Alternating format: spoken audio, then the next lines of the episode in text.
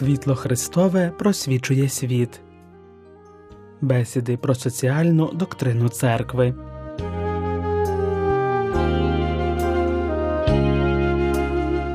Далі гортаємо сторінки енцикліки Сотий рік святого папи Івана Павла II.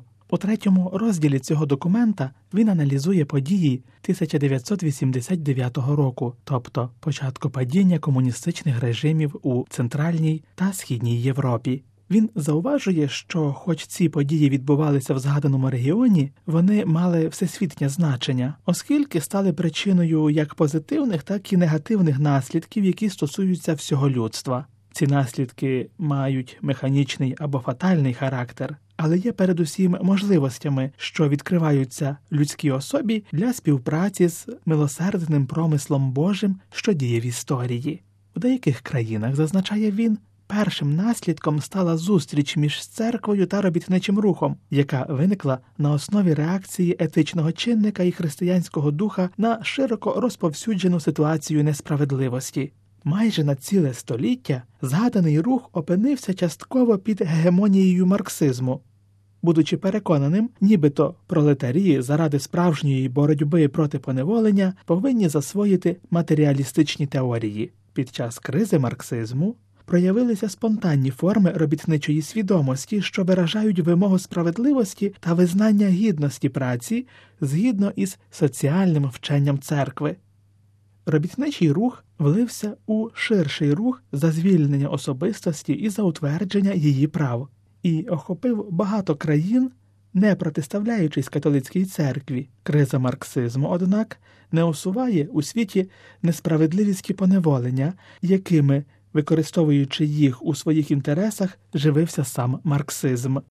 Для тих, хто шукає сьогодні нову і справжню теорію і практику звільнення, писав Іван Павло II, церква пропонує не тільки свою соціальну доктрину і взагалі своє вчення про особу, очищену в Христі, але також конкретно зобов'язується боротися із знедоленням та стражданнями.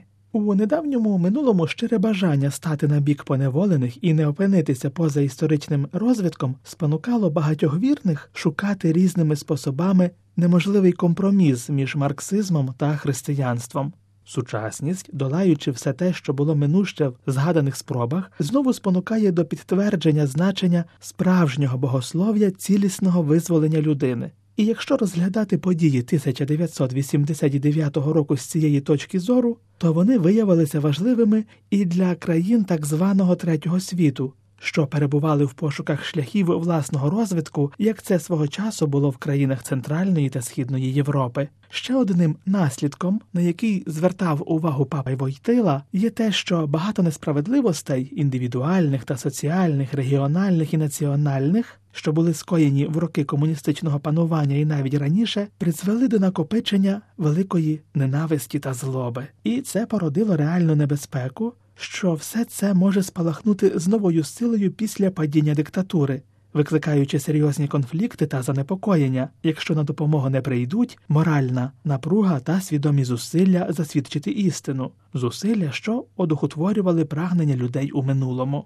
Він перестерігав перед тим, щоб ненависть і насильство не запанували в серцях, особливо в тих, які борються за справедливість, і щоб у всіх примножувався дух миру та прощення.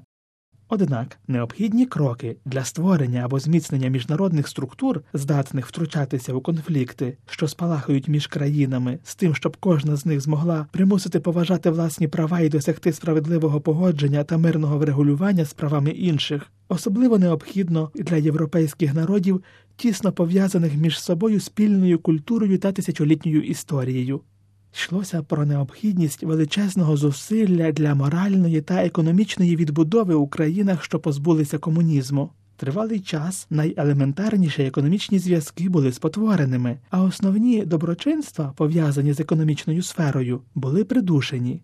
Це вимагало терпеливої реконструкції матеріального та морального чинників у той час, як народи, втомлені довголітніми нестачами, вимагали від своїх керівників відчутних і негайних результатів у вигляді матеріального благополуччя та адекватного забезпечення їхніх законних вимог.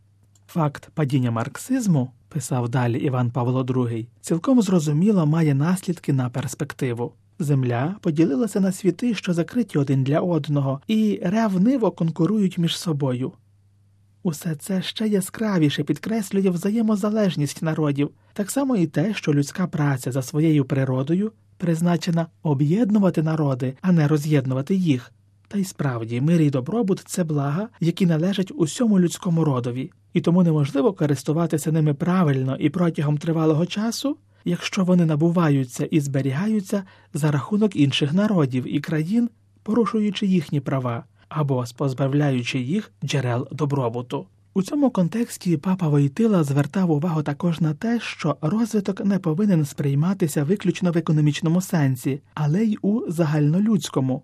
Мова йде не тільки про те, щоб підняти усі народи до рівня, яким користуються найбагатші у світі країни, але й про те, щоби шляхом спільної праці побудувати більш гідне життя, яке б на ділі сприяло зростанню гідності і творчих здібностей кожної окремої особистості, її здатності відповідати власному покликанню, а отже, закликові Бога. Вершиною розвитку він називав втілення права обов'язку богошукання, пізнавання Бога і життя згідно з цим пізнанням. У тоталітарних та авторитарних режимах був доведений до крайнощів принцип першості сили над розумом. Людина була примушена підкорятися світоглядові, нав'язаному силою, а не випрацьованому зусиллям власного розуму і застосуванням власної свободи. Необхідно відкинути цей принцип і повністю визнати право людського сумління, пов'язаного тільки з самою істиною, а також з істиною, що відкрилася. Першоосновою будь-якого справжнього вільного політичного устрою є власне визнання цих прав. Цей принцип важливо підкреслити з трьох причин. Іван Павло II представляв їх так. Оскільки давні форми тоталітаризму і авторитаризму ще повністю не подолані, а навіть існує небезпека, що вони знову наберуть сили, потрібні відновлені зусилля співпраці та солідарності всіх країн. По-друге, оскільки в розвинених країнах інколи ведеться надмірна пропаганда чисто утилітарних цінностей з невпинним заохоченням інстинктів і тенденцій до негайного споживання, все це надто ускладнює визнання і повагу ієрархії справжніх цінностей людського буття.